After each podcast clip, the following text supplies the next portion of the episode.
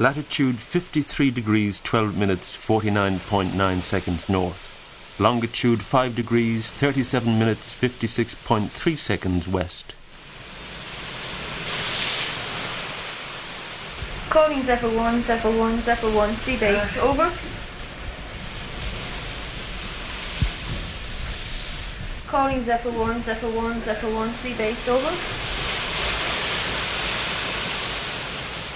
Where is it and what is it? Zephyr 1 is an oil rig built in Texas four years ago at a cost of $25 million and now hired by Amoco Ireland, the oil and gas exploration company. It rides like a great steel monster in the chilly waters of the Kish Basin, 25 miles off Dublin. It's drilling the first well to be sunk in the area officially designated as 3222, and the figure 1 that's added to those figures means that it's the first well in that sector of our offshore waters. People who live in Howth or Killiney can see the lights of Zephyr 1 twinkling at night. It looks like a miniature city floating out there in the Irish Sea. What is Amoco looking for? Kenneth Sole, the company's resident manager in Ireland. If we find something, it should be gas. Uh, you know, you say you expect to find nothing. I mean, the odds are certainly in favor of a dry hole, but, uh, but as I say, if we do find something, it should be gas. And then what happens? Then we have to decide how big it is. Who hunts for these natural resources beneath the floor of the Irish Sea? all types of men and many nationalities divers, geologists, roughnecks, roustabouts, men who have found their way into this unusual trade because it offers adventure, or good money, or both. For me, it's been a little bit of a love hate relationship. I've been diving in the water since I was 17 years of age. I've been diving commercially, say from 22, the age of 22 onwards. Uh, I left it to go fishing and do various jobs, but at present I'm back at it three years fully commercial again. It's a job if you start, it's very, very, very hard to leave it. When I left school, I went away to sea. I was in the Merchant Navy, and this is something similar to it now. Like, you know, suits me. I'm an unemployed secondary school teacher, so I have no fucking option right to come out here and work to earn money, you know. These men work so that the geologists on board may analyse the cuttings brought up from the well in the ocean bed, cuttings that may hold the promise of a natural oil or gas find if you're drilling a hole in your wall, you're getting cuttings. If you were to save those, they're washed up with the, with the mud or the fluid they're using. And these are collected from the shakers, which you've probably seen, washed. And that's it. These are just chippings. Like if you use your Black & Decker in your wall, you're going to get chippings. That's so some idea as to whether you've got plastic, whether you've got brick or stone or whatever in your wall, they do come up much like this. That's where you hope the secret lies. That's where we hope the secret lies, where it all comes up. 70 men have been working on Zephyr 1 at any one time, two weeks on and two weeks off, since it first arrived at the Kish Basin at the beginning of November from its previous location off the coast of Cornwall. The rig is what is known as a semi submersible. The section containing the equipment and supplies and the crew accommodation is above water. The rest of the rig lies below the surface and is held in position by anchors. Supplies and equipment are ferried out to the rig by two supply boats from the Ocean Inchcape base at Alexandra Basin in Dublin. Calling Zephyr 1, Zephyr 1, Zephyr 1, sea base, over. Uh, sea base, Zephyr 1. Paul, could we speak to Dan Lavery, please? Celtic Sea Divers. Jim Dunn is here. He'd like to speak with him. Over. Uh, stop on. Okay, Paul, standing by. The crew members and any urgent pieces of equipment are flown by helicopter from another base at Dublin Airport. Uh, Dan, look, I've got this tide and current meter coming out on the half past 12 helicopter. Will you be coming back in on that one? Uh, is that the first one or the second one, over? Uh, the first helicopter. Well, I don't honestly know, Jim, over. Okay, that's a, uh, as long as um, there's somebody there to meet and take this uh, current and current meter off. Uh, you do have a, a Met man on board, do you? Negative, negative. No Met man. Uh, right, what you've got to do is, what I would suggest with this one is to take it to the furthest point of the rig away from, away from the stack, so that there's no danger of this uh, current meter getting caught up in the stack. Uh, there will be self-explanatory uh, records there which uh, need to be taken every so often. Uh, actually, they're tide, tide graphs. you can, when you see them, you'll know exactly what has got to be done with them. At the airport, Richard Casper gives the pilot a weather check before the helicopter takes off. Wind north northwest, 15 to 20 knots. Sea northwest, 10 to 12 feet. Roll, 1 degree. Pitch, 1 degree. Heave, 2 to 3 feet. Temperature, 40 degrees. Barometer, 1023 millibars. 1023. yeah, sure is. Sky, 3 over 8. Ceiling, 1500 feet. Visibility, 15 miles. And the weather is fine to fair. Uh, now, the itinerary will be um, a shutdown on the rig. Uh, n- no, that there will be a, a, a change one man. The helicopter touches down on a landing pad on the top deck of the rig. Out on the decks, where the derrick reaches up a hundred feet into the sky, it can be wet and windy. Below decks, it's warm and well equipped for comfortable living by the crew. Unlike a ship, the rig doesn't roll very much, but in bad weather it does rise and fall. The rig superintendent, Phil Davies, is a Welshman who's worked on oil rigs all over the world. He explains. From these two pontoons, we have columns which come up, and then the main deck here where we're standing on is built upon these columns.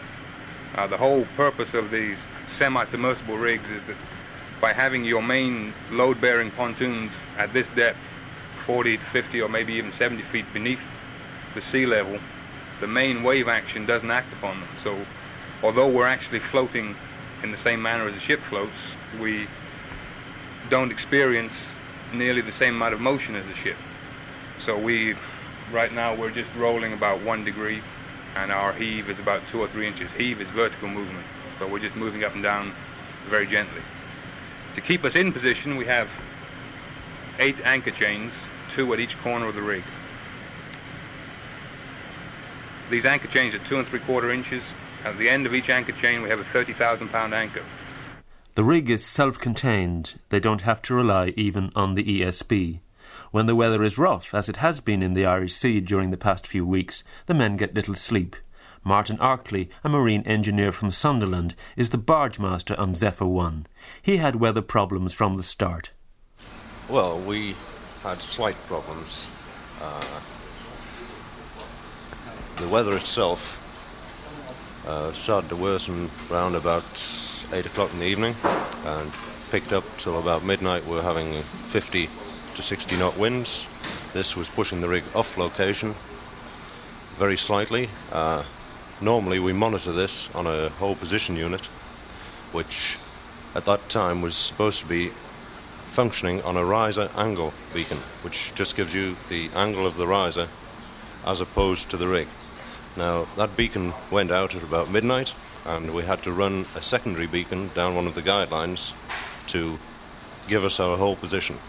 Now, once we'd done this, we estimated that we were about nine feet off the hole, which in this shallow depth is quite a, a margin. Normally, you're drilling in about 300 feet of water, and nine feet wouldn't mean so much. But uh,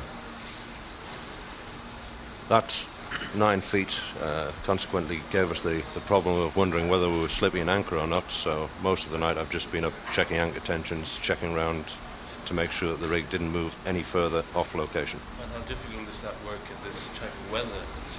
Well, the fact is that if you've got strong seas running against you, you daren't pull on the anchors at that side in case you loosen them from the seabed, and that consequently you'd lose the hole altogether. You'd move right off. So the only thing you can do is slacken off on the lee side so that you have no tension pulling against you and allow the rig to drift back over as far as you can. Uh, if this doesn't work, there is nothing you can do. You can just sit and wait the weather out. Uh, it's up to the drilling superintendent then whether he wants to pull out of the hole or unlatch the riser from the seabed. But as the weeks went by, the weather got worse. Now, this particular location uh, is somewhat rougher than many others in the sense that you have strong currents in addition to the, the regular strong weather conditions. So when we first anchored up, we found that we had problems keeping the rig positioned exactly over the hole with just our eight anchors. So since then, we've piggybacked all the anchors. And piggybacking is simply that we have the main anchor down on the end of the chain and we attach a cable and an additional anchor to this main anchor. And since then, we've found that we've been able to weather the storms and that we're keeping on location very well. Oh, oh! Slack down easy. Now he turned it too much. Hold it. Turn it back to the left. The Kish Basin is a new area for oil and gas exploration. Despite ultra-modern equipment, problems are inevitable. The crews work out on the drilling deck in all weathers, sinking the drill day by day to a target of 5,000 feet into the seabed.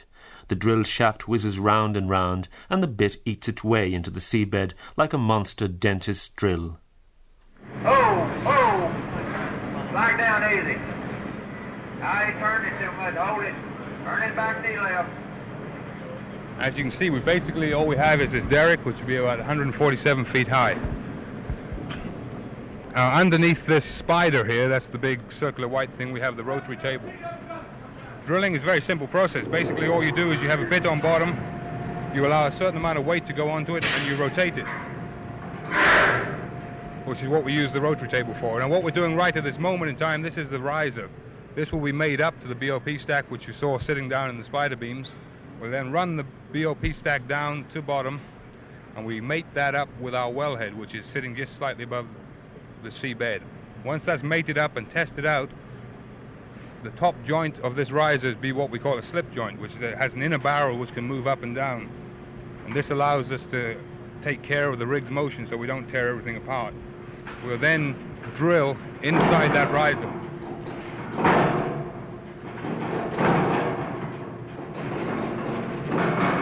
So effectively, while we're drilling, we always have communication with the seabed and then from the seabed with the hole. This allows us to get our samples back up and to control the situation should we ever come across high pressure or whatever. Basically, drilling is, like I say, it's very simple. We have the one hoist here, which we call the draw works, and the, Uh, pick this thing up a little bit. Don't spin it like that no more. We get it started all those off. We got to turn it a little bit to the right. and the, the whole derrick here effectively just acts like a crane. A little bit. We have a- just a little bit. a traveling block up here, which you'll see on top of the riser. And when he picks up on the drawworks here, he picks up the drawworks, and the traveling block moves up and down. Now this allows us to run our pipe in and out of the hole, but it also allows us to control the weight that we have on the bit, because the last few joints that we have are directly above the bit are what we call drill collars, which are very thick walled steel pipe. They weigh somewhere in the region of 240 pounds a foot. So when we run on down to bottom, if we touch bottom, if we're holding all the weight on the drawworks, then there's no weight acting on the bit. And just by simply slacking off on the drawworks, easing down a little bit, more and more the weight, and we can control it, gets put onto the bit, so we can control exactly how much force we put on the bit at any one time. And then we can turn the rotary at any speed we want to. Obviously, different formations require different techniques for drilling in the most efficient manner. The men who do the rough work around the rig are called roustabouts in the trade. The terms used are American and picturesque. The roustabouts load and unload the materials from the supply boats. When I left school, I went away to sea. I was in the Merchant Navy, and this is something similar to it now. Like, now, know, suits me. So you're used to it in a way? Yes. Is this the first rig you've been This on? is the first rig I've been on. Yes. And how long have you been on the rig so far? I've been on it two weeks now. Uh, due for relief in a couple of days' time. Jerry McGuinness from Dublin. The men who work on the drilling floor are the roughnecks. John O'Sullivan from Cork makes no excuses for doing this job. Money, basically. What sort of money can you make?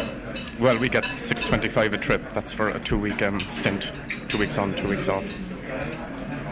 But I mean, I do it seasonally, you know. I'm a I'm an unemployed secondary school teacher, so I have no fucking option I have to come out here and work to earn money, you know. How long will you stay on this rig? It's a loaded question. Oh, uh, probably until the hole is finished, which will be sometime after Christmas. You know, this is a short-term contract, as you know. You know, so probably stay on it until it's finished. Do you think there's any danger in it? Any? Any oh, there's danger? great danger in it. That's why we're paid so much money, obviously. But I mean, you know, you look after yourself. After a while, you get to know where the risks are, and you learn when to stay out of the way and when not to stay. You know, when to jump in. Have you had any, shall I say, narrow escapes so far? Well, you know, narrow escapes or things being missed by pipes by inches and that kind of thing. You do have them, like you know. But I mean, I broke my ribs on the on the Glomar, all right, you know. But that was just a fairly minor thing, you know. I cracked a couple of ribs. I fell down a ladder, you know. I've had lots of narrow escapes, nearly falling off things, you know, nearly been hit by pipes, nearly been hit by swinging hooks from the crane, you know, nearly falling into the moon pool. Especially when you're working without a safety harness, which sometimes you're, you do, you know. But you still carry on? Yeah. Always saying this will be the last time, though. The roughnecks and the roustabouts know the dangers above the waves. The other dangers lie beneath the waves. Six divers are on Zephyr 1, ready to go down in a diving bell, but only when the tides are slack. Eddie Plunkett of Ringsend in Dublin. A diving team of six divers is generally made up with each man specialising in one or two parts of his work. For instance, we have Tony Cullen from Dublin also, who is the paramedic for the diving team. A paramedic to a diver is the man who will check him out when he comes up from a dive. As you may or may not know, after spending so many minutes at a certain depth on the bottom, we go through a thing called decompression. Just to keep it non-technical, it means that when the when the diver comes up, he must spend a period of time in the decompression chamber. This is monitored by the superintendent and the paramedic. If any symptoms occur through, through this decompression, after the decompression, a period of up to 12 hours after it, this paramedic is on hand to give recompression treatment and keep us all happy and safe as possible. Um, all dives are tape recorded, as this recording is. We have a television camera which scans the bottom as the diver's in doing his work, if it's practical. And we have a complete safety unit here which uh, ensures everything goes smooth. And, and many of you th- think about the dangers. Um, I think danger to us comes in many, many ways. Because of our professional attitude and approach to the job, we do the utmost to ensure that this does not creep into us. We think that the drillers and the roustabouts working on the drill floor here have twice as much a dangerous job as we have. With flying wires, parting cables, you've got to see it to believe it. But because we take such infinite steps and cares, you must be checking out your equipment two hours before any dive to ensure that every piece of equipment is spot on. So we don't call it a risky business, we call it a safe business because we ensure that it is. Why do men take on jobs like these? Andre Storm from Holland has been a diver since his teens. My oldest brother, he was a diver, and he's 10 years older than me. So when he came home, when I was a little boy, he told us all the stories about diving and things like that. So I was really interested. So just grown, up in me, you know. So when I was 17, I started to do my first dive with him until I was, uh, say, 18. Joined the army, did army, and uh, from there on, I kept diving all the time. Everything is done to make life tolerable when the men are off duty. The crew quarters on Zephyr 1 are as good as on an ocean going liner. The men can watch films around the clock. Eight different films a week, from The Duchess and the Dirtwater Fox to Silver Streak. And the food is a lot better than in most restaurants on shore.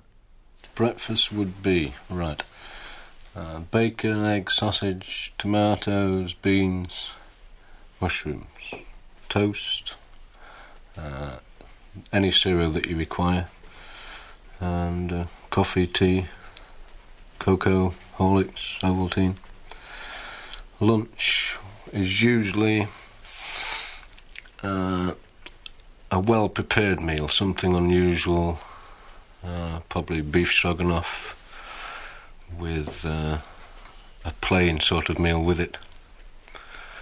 And dinner usually is steak with other additives because of the crew changing in the morning. You know, sometimes they like us an egg and steak for breakfast. So usually you'll get a steak, T-bone steak, on a nighttime meal so that the people who are just getting up for work can have steak and eggs if they want steak and eggs.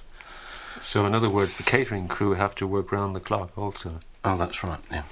Now, you usually have eight or nine catering staff on board, four of whi- five of which work in the galley, three on days and two on nights. And the, you have one doing the laundry 12 hours a day and two cleaning all rooms and offices 12 hours a day.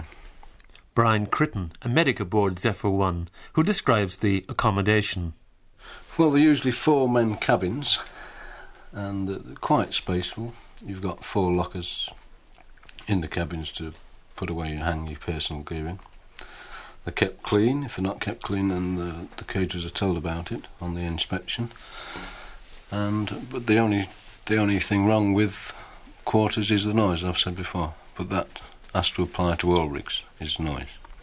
But uh, after two or three days, one gets used to it and you're inclined to ignore the noise. Sometimes they drop something on the deck and it sort of wakes you up, but that's most unusual. In case of accidents, the medic on board must be ready to cope. We've got on board medically, we've got everything that one could desire, from a headache pill to a uh, operation, if one wanted to do that. But of course, the doctor would be flown in, and he would have to do the operation. But we we do uh, stitching and uh, fix breaks. But uh, you've got everything that uh, a doctor would need, all the instruments in a case, and uh, all the drugs that one might need for pain. The nerve centre of the rig is 64 feet above sea level. This is the control area, or the nursery as it's called. Uh, we control all ballasting systems for the rig here. Uh, we don't control any fuel systems, uh, drill water. We control all safety devices, uh, foghorn systems, VHF systems, and uh, hole positioning equipment and weather equipment. All it's all kept down here. At this level, are you affected in any way by the weather If you're control, if you're on control. Uh, at, at this level, the only conditions uh, of the weather gets really bad, we find that the water can sometimes shove some of these portholes through, you know. The cost of operating Zephyr 1 is around $50,000 a day, so time is money, and consequently tempers are sometimes short. The control area in touch with one of the supply boats. Uh, roger, roger. Uh, if you like, I'll bring you in at the aft end first and backload you with uh, containers, etc. You could uh, drag those up your deck, seeing it's clear now, and then we'll load you with this uh, riser pipe and so on from the forward end. Over. Yeah, that's all right, sir. Uh, what time will you be ready to start backloading on your off then? I'll be ready around about midday, I would think. Over. Around about midnight. Okay. that's all right. Midday, yes. Whoops, no bad language. Nobody wants to fall into Moonpool on Zephyr 1, the cavity in the middle of the deck which looks directly down into the sea. But the chances of death on a rig are said to be ten times greater than in coal mining and fifty times greater than in general industry. The risk of being swept into the sea is a continuous fear in rough weather, and many of the men are in constant danger of accidents. They need physical skill and strength and split second timing. One of the reasons why no alcohol is allowed on board. There's, there's danger in everything that you do on a rig. It can be uh, a danger from uh, operations side. It could, it could be a danger from a man making a mistake himself. It could be a danger from any type thing. Uh, breaking of uh, lines, drops ropes, breakdown of a crane, anything. You can just have danger in every way you look. This is the thing. Uh, the one reason why there's no booze on rigs or anything like that. The simple reason that if anyone was under the affluence of alcohol, you know for a fact that uh, there would be more accidents. Martin Arkley's wife Carmel comes from Offaly. They have a six year old daughter and they live in Sunderland. How does she feel about the dangers? Well, I never really think about it. You know, I- it's uh, it's just uh, the occupation he's chosen, and that's it. If you know the weather is very bad, as it has been here in recent weeks, do you think about Well, I try not to think about it really. Like the roustabouts and the divers and the roughnecks, the geologists too work around the clock, constantly monitoring whatever the drill turns up. Charlie Rubel. Our basic function uh, is to um, to look for oil and gas, and um, we do this by analyzing the samples, looking at them uh, through a microscope, and uh, through this process of running various tests on them, and through the microscope we can uh, tell whether there is any oil or gas there. Uh, predominantly oil, though, because it's easier to see. Uh, gas very often uh, is difficult to see in, in the samples themselves. However, we have these sophisticated uh, gas detecting um, uh, instrumentation and machines there that that records the gas. If there's any gas in the mud system or the samples, why it will uh, record the gases, total gas, and they can even break down the gases into um, the various components C2, uh, methane, ethane, propane, and isobutane, and so on. This is a new area for you, though, isn't it? Well, it's first time I my first experience in the REC, but um, it doesn't matter where you are in the world. Uh, the sediments are all basically the same, and um, no one place is more unique than another. Uh, that is, the sediments uh, being drilled here in the REC are probably very similar to those found in the North Sea or uh, in any parts of the world. How much of your work can you do on the rig, or how much would you have to send ashore to be examined? Uh, probably only for the age dating. Uh, we um, collect the samples, of course, and um, we send them ashore to uh, be uh, age dated. And also, if we're interested in um, the geochemistry of the samples, um, that is, their potential to um, hydrocarbon sources, why then we can send those also to uh, various laboratories, either here in Europe or the United States, and they can uh, give us a pretty good uh, breakdown of the, any hydrocarbon potential that we may have there. In layman's language, any signs of oil. If there is something beneath the Kish Basin, whether oil or gas, the secret may be found in a handful of cuttings which can be examined closely. Geologist Raymond Hockey. Well, we have this little gadget here, the fluoroscope. There's nothing particularly magical about the thing. It is uh, the little fluorescent lamps in the thing, and um, oil will fluoresce. Other things will also fluoresce, but oil has certain colours, and depending on the type of oil, and also it's treated uh, with a yeah, cutting agent. Little fluid here you put on, and it will actually release parts of the oil and, in, and give you some idea of the type of oil, depending on the way it is released, the colours that come up. And uh, that's your first indication. So this is really where you actually see the thing coming up. You imagine all this colossal apparatus here, 67 men, and you really what you're ending up with is this, there's that, and that's Which is a collection of what? well, these are the cuttings from the bit. The bit is, uh, why is it like any? If you're drilling a hole in your wall, you're getting cuttings. If you were to save those, they're washed up with the, with the mud or the fluid they're using, and these are collected from the shakers, which you've probably seen, washed, and that's it. These are just chippings. Beyond that, we have other gadgets, of course, the, the electrical gadgets. Uh, other companies like Schlumberger, who um, drop various probes down and measure all sorts of things, electrical resistivities and heaven knows what. And that gives you a, another confirmation of what you've got. More, uh, it responds to all sorts of um, uh, peculiarities in the rock. And, and from that you can, from your interpretation, all geology is interpretation. On the lower deck of the rig is the mud room.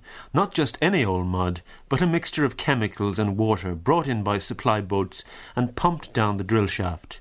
The mud circulates, and when it comes up again, it brings the cuttings with it, cuttings which have lain beneath the sea for hundreds of millions of years.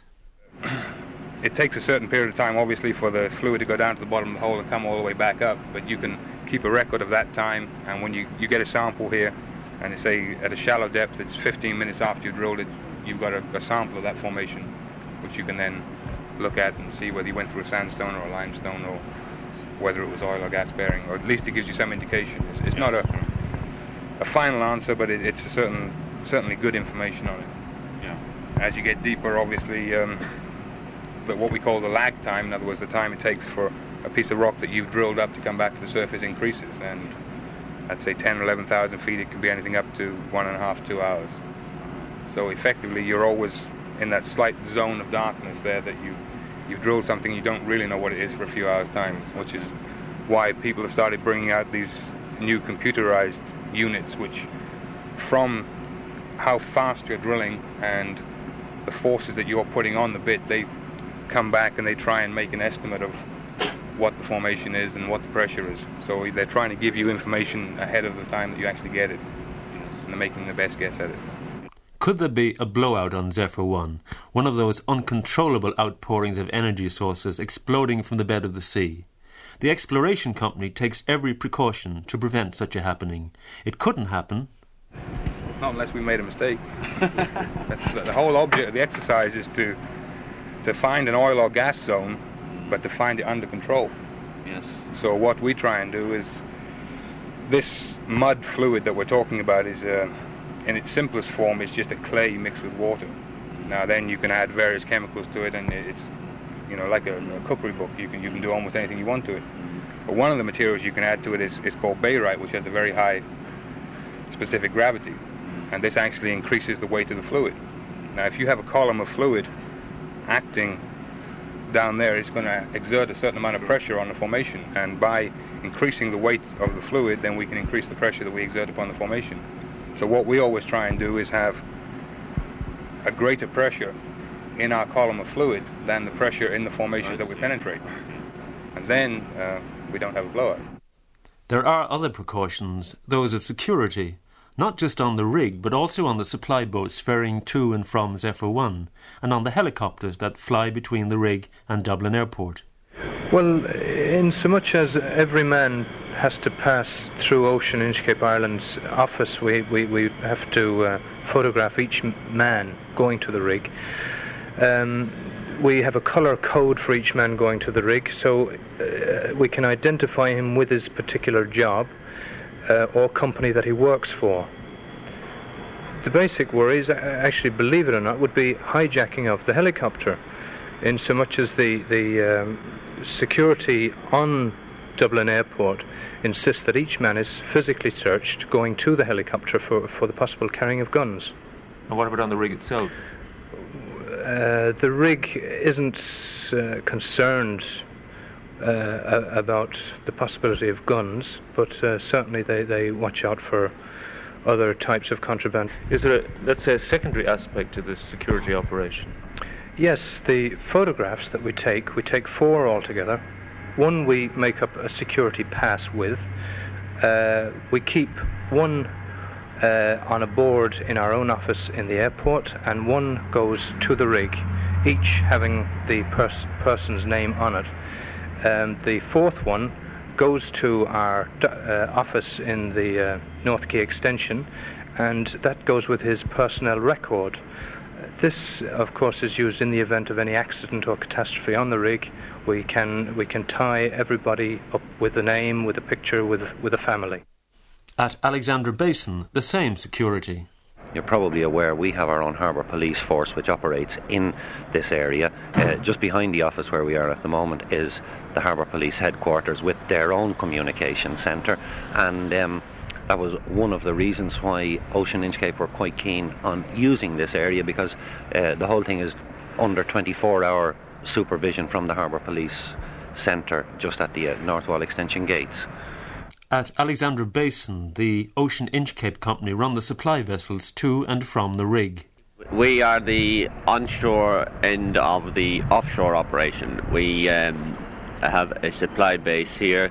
Uh, we have a, a, bonded warehouse, an open yard storage area, and uh, we have the facilities, the dock, port and docks facilities, cranes, and that we have uh, stevedores, uh, port services, stevedoring company uh, operate for us. We schedule and run the supply vessels, the Sea Brune and the Sea Bruce, uh, with supplies to and from the rig as required.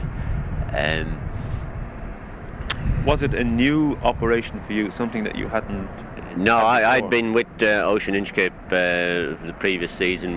We, we, were operating out of Foynes, uh, uh doing a similar operation to the uh, Sedco 707 rig on the Porcupine Bank. Uh, we also have a base, of course, in Galway, which we're operating the Deminex uh, rig uh, on the Porcupine Bank as well. Most of our staff here, most of the Ocean Inchcape uh, staff here in Dublin are drawn from the other bases. Uh, this operation here is just a short term operation. It, it was anticipated that it would be over and completed within three months. Martin Tuig at Alexandra Basin. On the rig, there's radio communication with the supply boats.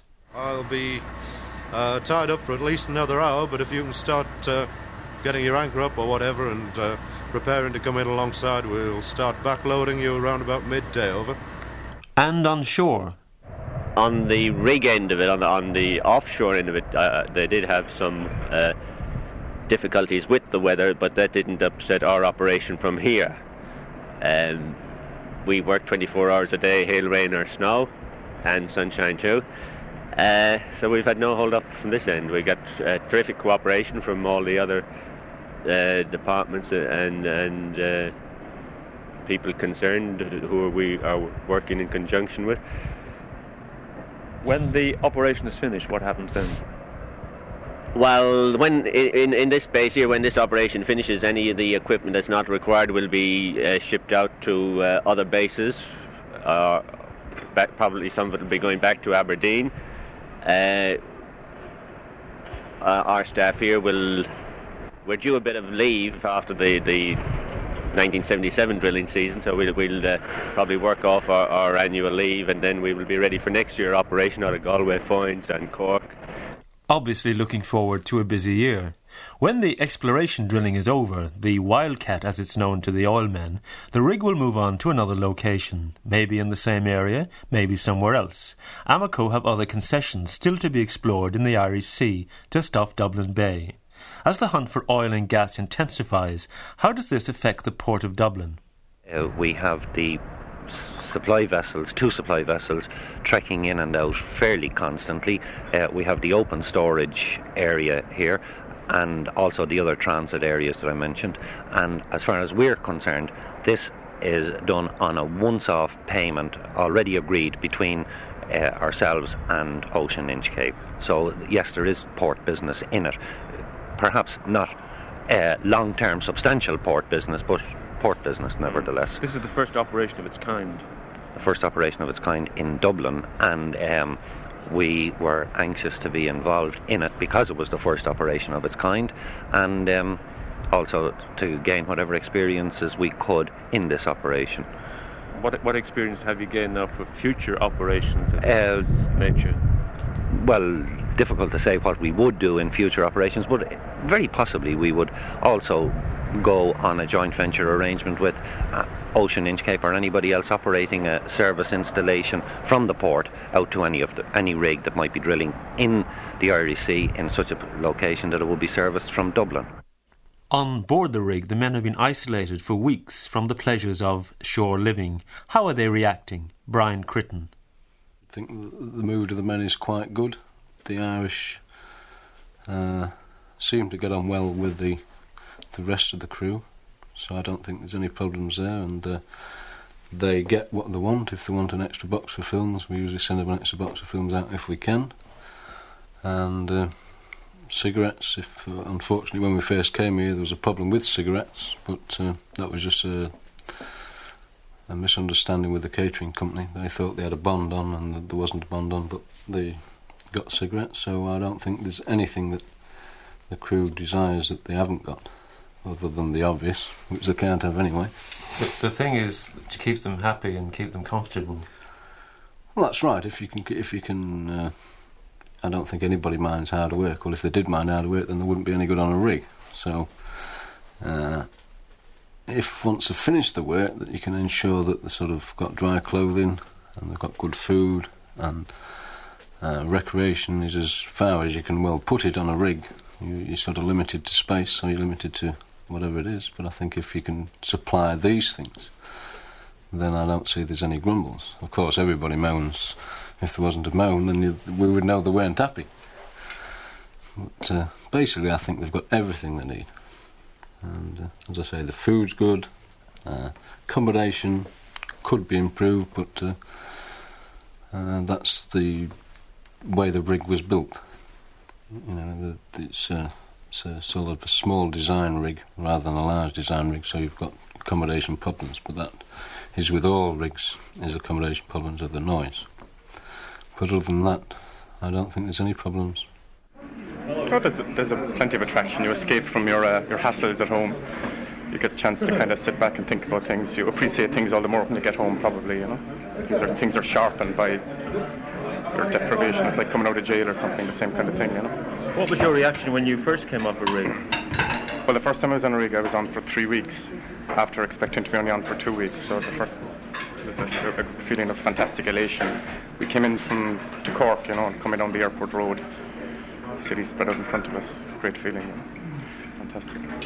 And yet you went back again. Oh, I did, yeah. And again, and again. I've been doing it now for about five or six years, but always only for about three months a year, you know. You see, you can buy yourself so much freedom. Working for three or four months, you can look around for something that, well, in my case anyway, that I feel I'm better at and that I rather doing, you know. I mean, I don't like doing this, but I do it like for the freedom that it buys in the short term. And when the drilling is over, what will they do? Well, the first thing I'll do is head for a few points, and then I'll go home to the missus. No, I think I'll probably go to bed. Oh, oh! Back down easy. I turned it too much. Hold it. Turn it back to the left. Reticence, call it secrecy if you like, is an essential part of the exploration business. We must wait to learn the secrets of 33 22 1.